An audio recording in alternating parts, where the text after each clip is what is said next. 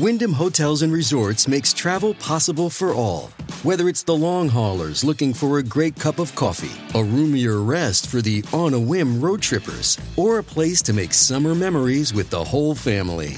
No matter who you are, where you're going, or why, with 24 trusted brands to choose from like La Quinta, Days Inn, and Super 8, your Wyndham is waiting. Get the lowest price at wyndhamhotels.com. Restrictions apply. Visit website for more details. This episode is supported by FX's Clipped, the scandalous story of the 2014 Clippers owner's racist remarks captured on tape and heard around the world. The series charts the tape's impact on a dysfunctional basketball organization striving to win against their reputation as the most cursed team in the league. Starring Laurence Fishburne, Jacki Weaver, Cleopatra Coleman, and Ed O'Neill. FX's Clipped, streaming June 4th, only on Hulu. Welcome back. The state might get a little stricter on cell phones in your vehicle. We have the latest on the dramatic income difference between the richest and poorest counties, and we'll bid Godspeed to a deputy who brought a little levity to crime stories that begged for it. I'm Mike Morgan, and we're down in Alabama. We'll start with a story aimed at half the people I pass on my way home from the office. They have their left hand on 10 and their right hand on Twitter. Y'all look out because a bill has been filed that would ban holding a cell phone while driving, reports AL.com's Mike Cason. That's not just texting, which is already illegal statewide, that's holding a cell phone, period. State Representative Allen Farley of McCalla filed the bill in the State House this week, well advance of the legislative session that begins on March 5th. Farley was in law enforcement for 37 years. Jim McClendon of Springville also filed a Senate version. Farley's bill would make it illegal to drive and, quote, physically hold or otherwise support with any part of the person's body a wireless telecommunication device or standalone electronic device. A first offense would bring a $50 fine, second offense $100, and after that $150. We have some figures for you on the wealthiest or highest earning county and the lowest earning county in Alabama. Leada Gore picked this up from 24 7 Wall Street. They compiled data from census numbers. Now, these counties will in no way surprise you, but it's incredible to me how different the median annual household incomes are from worst to first.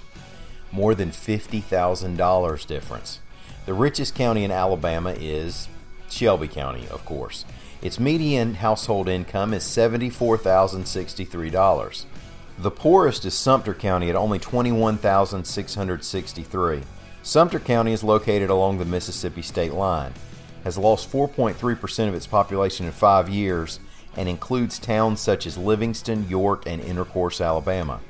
It is cruel irony that a county that includes the community of Intercourse would suffer from population decline. Hey, we love y'all in Sumter County, and shoot, we love y'all in Shelby County too, especially if you can get me into the country club for a Sunday afternoon round. If you're listening to this news briefing on the day it's dropping, Friday, January 11th, then it's the last workday for retiring Jefferson County Chief Deputy Randy Christian. And it makes it sort of an end of an era for law enforcement spokespeople. Christian is a bit of a hero to us on this show because he seems to do what we do and look a little sideways at news. Sometimes, if you can't laugh about something, you're just going to be miserable, and these days people really struggle with that not being able to laugh thing. But Chief Deputy Christian would just say whatever he was thinking about a crime story being reported. And his humor might have been just inside baseball with news journalists, except that all world crime reporter Carol Robinson knew that his one liners were gold for her stories in the Birmingham News and on AL.com. So thanks to Carol, Christian's thoughts will live forever. One time he said the jail was so crowded they ought to fence in Legion Field and use it. And when deputies had a time trying to corral a young bull that wandered into the highway, he said, I love my guys, but I was pulling for the cow. Now, when a naked guy was caught sneaking around a barn near Mount Olive, well, Christian said he was thankful there were no sheep in there. I don't know if he can really say that or not, but he did. Carol has a story at al.com slash crime with those anecdotes and a few more. You might have to go to that page and scroll down a bit. Enjoy retirement, Chief Deputy Christian. Hit him straight, just like always. That's another golf reference, which reminds me it's the weekend. Y'all have a great couple days. Thank you so much for listening. We're back on Monday, and until then, we'd love it if you'd stop by and see us anytime you want to on the World Wide Web at al.com.